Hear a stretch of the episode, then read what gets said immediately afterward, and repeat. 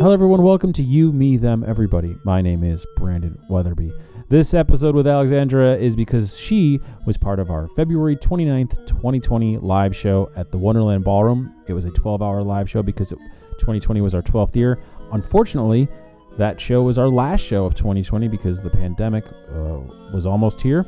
Um, Alexandra had re- come from CPAC to You, Me, Them, Everybody Live, and that was the last time I saw her. She is a wonderful writer. Uh, you might have read her books. You might read her work in the Washington Post. You might have heard her on this show. Something else that you might have heard on this show is uh, me letting you know that we now have a Patreon account because things have changed a lot. Please consider donating at youmethemeverybody.com. It's in this podcast description and it's on our About page. Here's Alexandra. We've actually spoken since February 29th, 2020, so we don't need to do a complete catch up. But if memory serves correct, you had come directly from CPAC to the 12 hour marathon show. Is that correct? I think that might be correct. Yeah, I just checked the dates. It was the final day of CPAC on February 29th, 2020. and you you were like the second or third person. You were the fifth guest of the day, but you were the second or third person to bring up coronavirus because it was revealed that people had coronavirus at CPAC. Yeah, no, but I think because shortly after that, then they must have told me to sort of shut myself into the house because I, I know I wasn't allowed to go back to the office after going to CPAC. So now I'm like, oh my god, I was wandering around as a vector of contagion. Except I don't think I was a vector of contagion, but it was early days. Yeah, you were not a vector of contagion, but you were definitely around people that were spreading that thing around. Yeah, no, it's it's wild to think that like the last normal event I attended was CPAC. I guess except for except for the marathon show, but like also that is sort of an incorrect sentence because it calls CPAC a normal event. Which That's fair. That's fair. Not an accurate description. Yeah. Um. How are you? I'm good. I'm holding up, as everyone says in these times. I'm like very excited to get vaccinated soon. Yeah although that's not like imminently looming on the horizon, but like the fact that it's just sort of like t- it's close enough that like I have friends who it's happened to. I'm like very excited by. Yeah, you're. Let's talk about the commercial success of your book. You, uh, when we spoke over the summer, I think the book had like just come out. Or it was out for a month. And do you think your book did?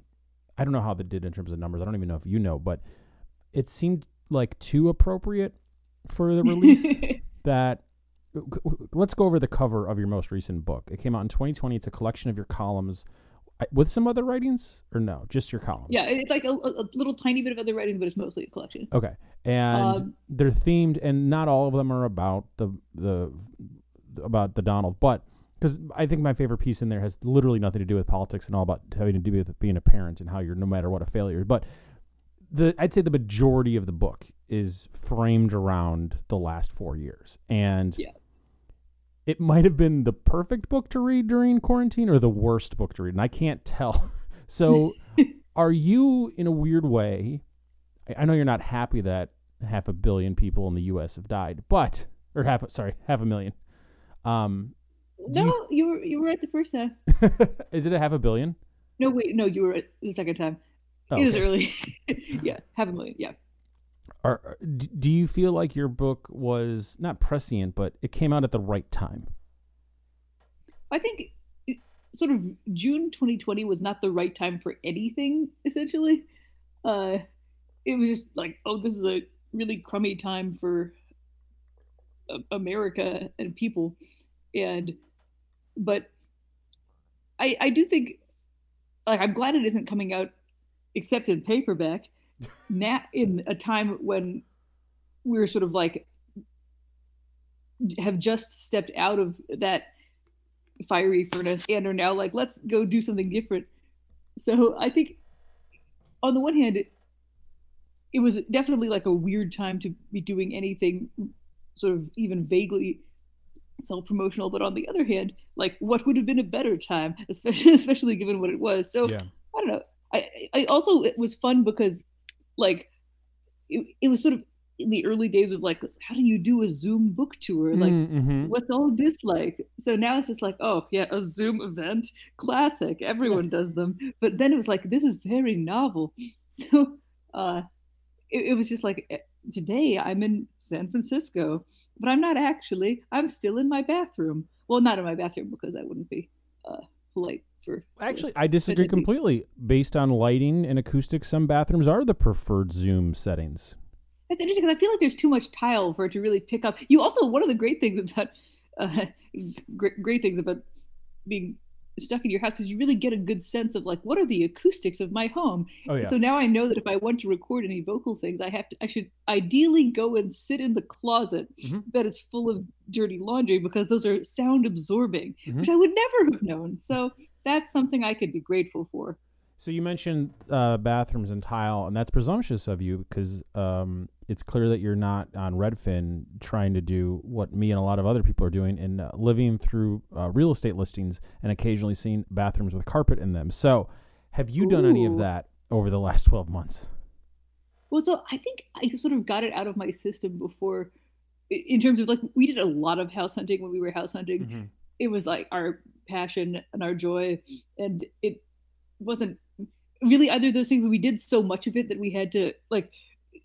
I I'm very glad not to be house hunting currently and to have house hunted in the past. But I do, I do enjoy periodically like when a listing will come across like you know Twitter or something where someone was like, I found the, murder basement house. Like I'm always intrigued by houses that have like one strange feature, like you know, like here's like a, a, a lock shed or like just. I feel like those keep coming down, and I'm like, I'm not interested in buying it, but I am. I, I want to know the story. Are you grateful that you didn't have to do a book tour with people showing up that would only really want to talk about Trump? I think. I, I mean, I, I would have liked to do a book tour under Sure, any sure, circumstances, sure. but I think that would have. My my hope was that it wouldn't get old fast because like those were, because I think also, at the time when I was writing it and getting it together, it was like, well, is this the first half of a an eight year or indefinite numbers of years Oh yeah. uh, time period but it turned out it was the end of it and i would much prefer as like a human being to have been at the end of it even if it means that people are not like oh here's here's the book that i'm most excited to pick up now is a reminder of what we just sure. went through but it has other stuff as as, as you mentioned but yeah no Well, let's get uh, to the day to day job then. How has the last month been?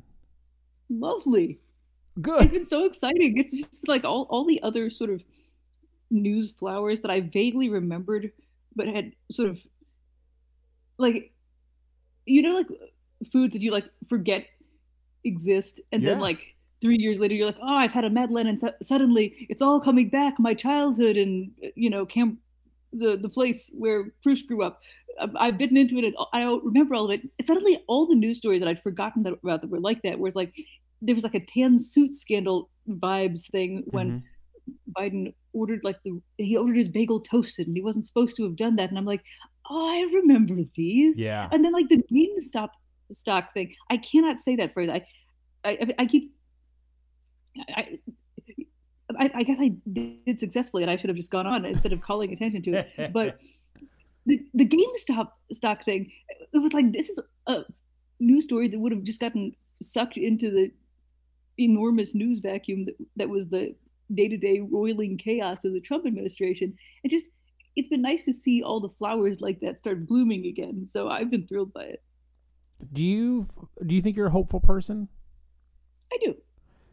So Ho- hopefully irrationally yes, yes. So do but- you feel like the you're full of hope right now because you're you're you're one of the few people that I've spoken with that instantly brought up the vaccine, right? And that's always on my mind in a, in a very positive way. And it seems that with each passing day, there's better and better news when it comes to the vaccine, and that gives me so much more hope. And I think that I'm in the minority here because I think that uh, the majority of people are still in it. I'm in it, you're in it, and it's sad to still be in it a year later. But that hope is getting me through, especially on days like, especially this week where it's still very, very cold and it's the first week of March. So I guess the question is, do you think you're gonna run out of hope before you get your vaccine? well, I think if I were going to, I mean, it's, it's not that I haven't run out of hope in the course of the past like 12 months. Because, yeah, having decided to go to CPAC, I've been doing this for just like a massive period of time. And it feels very long, and it has been very long. Um, but I also, yeah, and, and you really notice the seasons. I feel like I've I've tried very hard to like do things that have what's the char- characteristics? Not is not periodicity, but like when things move forward in time as you like impose a sense of like oh things are happening and changing. So I've gotten like really into like watching sumo because like you'll have like a 15 day tournament and that will take place over a period of time and on each day something different will happen and the story will progress and it was just like oh you can my life looks exactly the same every day i but things time is moving forward like having to work hard to convince yourself that time's been moving forward i think a part of that was like this is you know I want to do that because it will. I'm trying to find things to look forward to. Like a few months ago, I ordered a tote bag, and it arrived today. It was very exciting to watch it go through the mail. It went on a fascinating journey, and like getting really excited about very low stakes and ridiculous, but somehow involving an element of time moving forward in this stuff has been getting me through uh, this. Like I tried the whole like let's read War and Peace thing, and it was like okay, uh, that's I, I, now I can listen to Natasha and Pierre and the Great Comet, so it was worth it. But I I don't recommend it. It's like this will really give me hope in the morning, getting the Tolstoy out and staring into the abyss of it. But I guess that, that's a long-winded way of saying. I guess I sort of have to work at it, but I don't. Sure. I think it's worth its work that's worth doing in terms of optimism production. I think that's a wonderful, wonderful way to remind yourself like you have to work at hope. Yeah. I, have never heard that before. I'm gonna write that down and like put it on a post-it note so I don't forget. Um, I'm not. Oh joking. yeah, put it on some driftwood. It would look awesome on some driftwood. Oh fuck you. So no, I'm kidding. I'm kidding. I'm kidding. I, I was just trying to undercut it.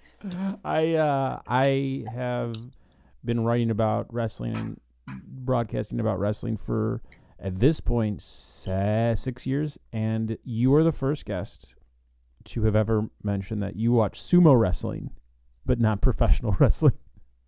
Uh, well, I've watched, I think, a little bit of professional wrestling because once I gave somebody what I thought was a gag gift, and it turned out that he was really into it. And so then, like, I went to what I thought was like we were gonna be amused by it, and he was like, "No, I'm like I've been following this for decades yeah. and i know all the backstories and like who the faces are and who the heels are and like it was this whole world of lore and i'm like oh i guess i can't laugh at any point during this because you were invested. So it was really nifty actually. The thing uh, about wrestling is the the main reason why people my age at this point watch is because it's so fun and you're supposed to be able to laugh at all of it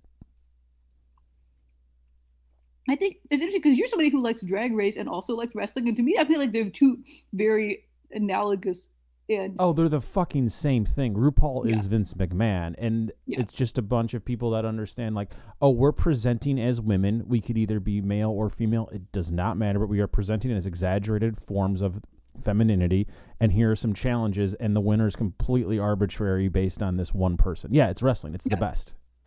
No, I I, I feel like I love like things that recognize their own artifice and are having fun with it. Yeah, and they, they, that's the like both of them do that. Yeah, that's the beauty of it because you could. T- that's I don't really need to go in a ten minute diatribe about wrestling here.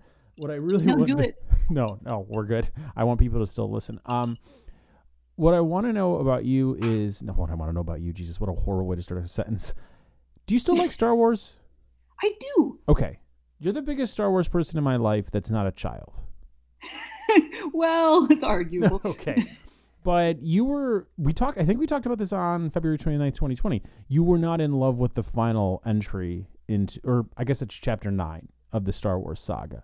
But I, I was very very much not.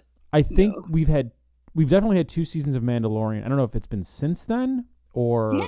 Yeah, okay. Think contiguous with that so did, does that get you back on board? I guess I loved Mandalorian. Okay. Yeah, it's like all the things. I'm like, oh, we'll explore the universe, and we'll like the little corners of the story that I wanted to see more of. It just it feels very Star Warsy for what my brain has decided the value of Star Warsy is in terms of just like here's like a random establishing shot of a man drinking in a galactic bar, and by man I mean like a tentacle creature, and just like all the little sort of whimsical detail elements. I feel like it establishes stakes and makes characters you care about, and like the world feels real. And those are the things that I wanted. I didn't want like eight more hours of Skywalker adjacent drama with like zombie Emperor Palpatine. I can't believe that's actually the plot of a Star Wars movie that happened in real life. It's, it's bizarre. Okay, so there is blatant crossover right now with Star Wars and WWE because um, Koska Reeves. Do you know who that is? I don't. Uh, she's in Mandalorian season two. She's played by Sasha Banks, who is the current WWE SmackDown Women's Champion. Oh, awesome! So there's your reason to watch WrestleMania because it's technically related to the Star Wars. Yeah, universe. it'll be my portal in. Um, eh, have you found that you miss The Office?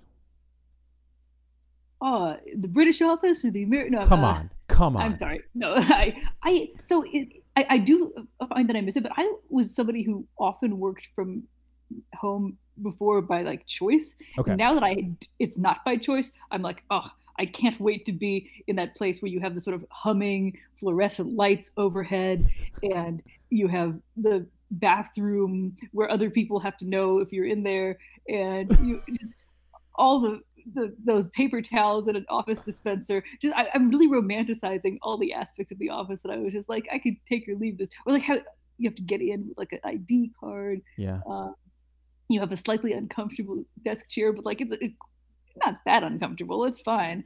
Um, and an open plan. Oh, I love love the open plan. Actually, no, I, I it turns out I've retained all of my criticisms of the office. I'm discovering, but I do miss the people. I Yeah. miss getting to interact with everyone in the office. I would always like say somewhat jokingly that I never went in because whenever I went, I would just like want to talk to people all the time and get no work done. And I really miss the people. Well, I don't necessarily miss The Office. I definitely miss the show and doing it in front of people. And and the main reason I miss it is the interaction with like acquaintance level folks. Yes, I miss that. That led to so many things I would either write about or assign someone. So I'm wondering for you, who has a deadline and in theory, um, the ability to write about whatever you want, are you able to? How are your ideas coming along? I think most of my ideas to begin with would sort of be seized from the maw of the internet, and so I think that hasn't changed too much. But the sort of like the serendipity is something that I do worry about because I feel like so much of like if, if you just- see basically the same thing every day. There's going to be stuff that you miss and there's going to be ideas that just won't occur to you because like if you take like a weird walk and like you'll see like a bird that you wouldn't have seen and like that'll spark something It's like if you don't have the opportunity to spark stuff you know eventually you so i keep trying to be like i, I gotta read stuff i gotta see stuff i gotta not just encounter the same exact scenery every every day so that things will hopefully continue to sound somewhat fresh Where is your scenery right now? What neighborhood are you in? i'm in georgetown Okay. Are you? so it's, it's gorgeous scenery Yeah. um, and there is a walkable you could get to like, baked and wired and get like a, a tremendous cupcake um, Are which- you- like the, the, good cupcake of georgetown which i feel like oh no i have like an opinion about which cupcake in georgetown is better. Yeah, But you've checked a lot of uh, boxes in that last paragraph. i really have. It's it's it's been a good run but no they're, they're so you can like get a takeout food and support your local business so It's it's odd that I'm now thinking about your route to work, and that's weird because like you could walk there, or you can take the the circulator there, or you could it's down the street. Um, I don't even know why I mentioned. I haven't been to Georgetown in over a year. I just realized that right now because there's no reason for me to go there. You know, it's funny cause, like it's interesting thinking of like what neighborhoods you wind up getting to see routinely. Like I had a friend who texted me the other day was like, I, I went to Foggy Bottom and it was like I haven't been here in months. This is a whole new Yeah. experience. And I'm like because yeah, just places like I used to go a lot, especially like when like theater stuff was happening. Mhm. It's just like, oh, like because all of the doors are shut and barred, you don't get to spontaneously have reasons to be in fun places. Yeah, is Georgetown a fun place? It seems like um, from just what I've heard, people are still like going out in Georgetown, specifically the dining aspect of it and the outdoor dining aspect of it, and that's not necessarily how it is where I'm at. I think there there definitely are people doing that. I, I'm like some restaurants have sort of spilled onto the street and they have like like Martin's Tavern like goes around the corner now. There's Mhm. they they're doing all kinds of stuff. Um, I don't know. I haven't really I ha- have not been doing it myself, but I do think people are trying to to do it Yeah. for sure, just to because they they want to keep the hip businesses going insofar as it's possible to do that, and insofar as that descriptor is accurate. Both being hip and or Yeah. uh, what do you miss the most? people. I miss like I, I'm not a big hugger, but I, I want to just like hug all my friends and, and just lick things. all right. I right. don't even. I mean, I'm, I'm not actually going to lick things. Um, but that, I mean, that's always sort of the, the joke is like immediately we're going to lick all the doorknobs and hug people. But yeah, I miss being in the same room with my friends and Yeah. family. How is your family? they they're they're good. Uh, they've been holding up, uh, and they have not been like running out and doing dangerous things, as far as I can tell. Have they been So- vaccinated? Uh, my mom has, yeah. That's both of them, both shots. Uh, yes, Does she feel better, or does she feel? How, yeah, how does she feel? I, I think fine. But there's no like weird guilt about her being vaccinated and someone else not being vaccinated. I mean, I think her being vaccinated is like helpful in terms of now if she goes places and does things, she won't convey danger to people. No, for So, sure, for sure, for sure. I understand that. Yeah, no, I think I'm I'm just relieved that she has it because now she can like you know see my grandmother for instance. Yeah. Uh, and that's awesome for her. yeah. Um, how are you feeling about the next four years? Are do you feel like we're in a weird honeymoon period right now, or are you fearful of an of a, a regression into another Trump presidency? What do you think is going to happen? I, I don't. I have no idea. Um, I, I I feel like there are many things that could happen, and it's interesting because everyone was looking at CPAC, being like, "Well, on the one hand, he's still very much present, and on the other hand, he only got fifty-five percent of the straw poll." And so some people are like, "This is terrible news. Only fifty-five percent. The tide is broken." And other people are like, "Well, he still got fifty-five percent after all of that." Yeah, yeah, So, I mean, there's clearly no floors or ceiling or whatever part of the room we've decided is representative here. Speaking of no um, floors or ceilings, is there a potential? Is there a possibility? I think there's a non-zero chance that we have a Trump Pence 2024 ticket, and one of the major memes of the campaign will be James Franco being hung in the Coen Brothers uh, Western film, where the meme being like, "Oh, it's your first time," with the with the gallows uh, for Mike Pence. Huh. I was gonna say you lost me a Trump Pence ticket. I, I didn't, yeah, but now, then but then they came around to the meme, and I understood that it was building up to something. Mhm. I, I feel embarrassed that I haven't seen the Coen Brothers movie to which this is referring, and so I'm like, I assume it's a great bit. I'm going to ping this over to you right now, and that's how we're going to close it because Oh, I have seen this Yeah. meme. Yes, I get it. It's ah, yeah, Yeah. yeah, yeah, yeah, yeah. Yes, I just think that they tried to hang a guy, and and the party's like, yeah, but whatever, yeah. and that's kind of cool. like that's a level of comedy that you can't, you can't like you can't. What do you do with that? Well, I, I don't know that it's a level of comedy. I think it's It's a level of absurdity. It's me. absurd. Yeah, it's like yeah, it's well, but it, it's absurd, but it's really happening, which is sort of the you, you were sort of continuing to live in the Dahlia melting clock dream landscape of which like you have to navigate in in the landscape. So I don't know. I'm like, you know, if, if I if I knew that like, you know, it's we, we 40 years from now we'll all be looking back and laughing. I'm excited to do that, but it's also like, oh no, if this was the the first step down in a bad slope, I don't want to like. I- You know what I mean? the first step. Yeah, the, the fir- this was the first step after all the other steps. Um, but yeah, this was yeah, I mean, I guess you don't know how any story is going to end, and it's also like, you know, history is so like, oh, this happened and then this happened, and then of course things happen because of other things and other things don't happen. And it all seems so simple. Wow i've just described the whole profession of history in just a phenomenal way.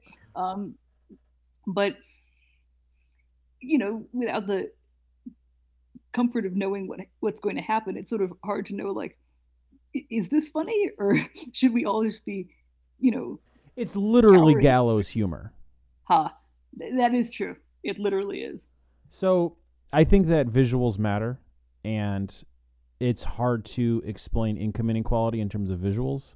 But it's really easy to to show a cop choking out a man, and then it inspires an entire uh, group of people to protest for their rights across the country, if not the world. I think that's super obvious, and there's a direct line from without that footage, you don't the murder of without the footage of the murder of George Floyd, you don't get what happened over the summer, and I don't know what lasting image we're going to have from January 6th, but me personally, the image I will always share is hey, they brought a noose to hang the vice president. Yeah. And um and that just reminds me of James Franco whose record is uh clean and flawless. Yeah, this is sparkling sparkling man. You, Me, Them, Everybody is made by me, Brandon Wetherbee. Our theme music is by Daniel Knox. Our art is by Jillian Ron.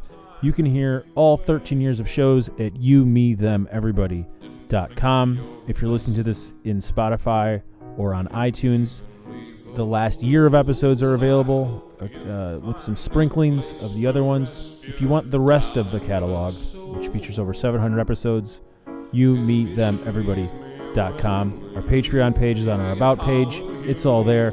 Follow us on Instagram, Twitter, all that good stuff. At sign YMTE. Thanks for listening. I'll the places that you've been sleeping, friends and family I'll be keeping. Won't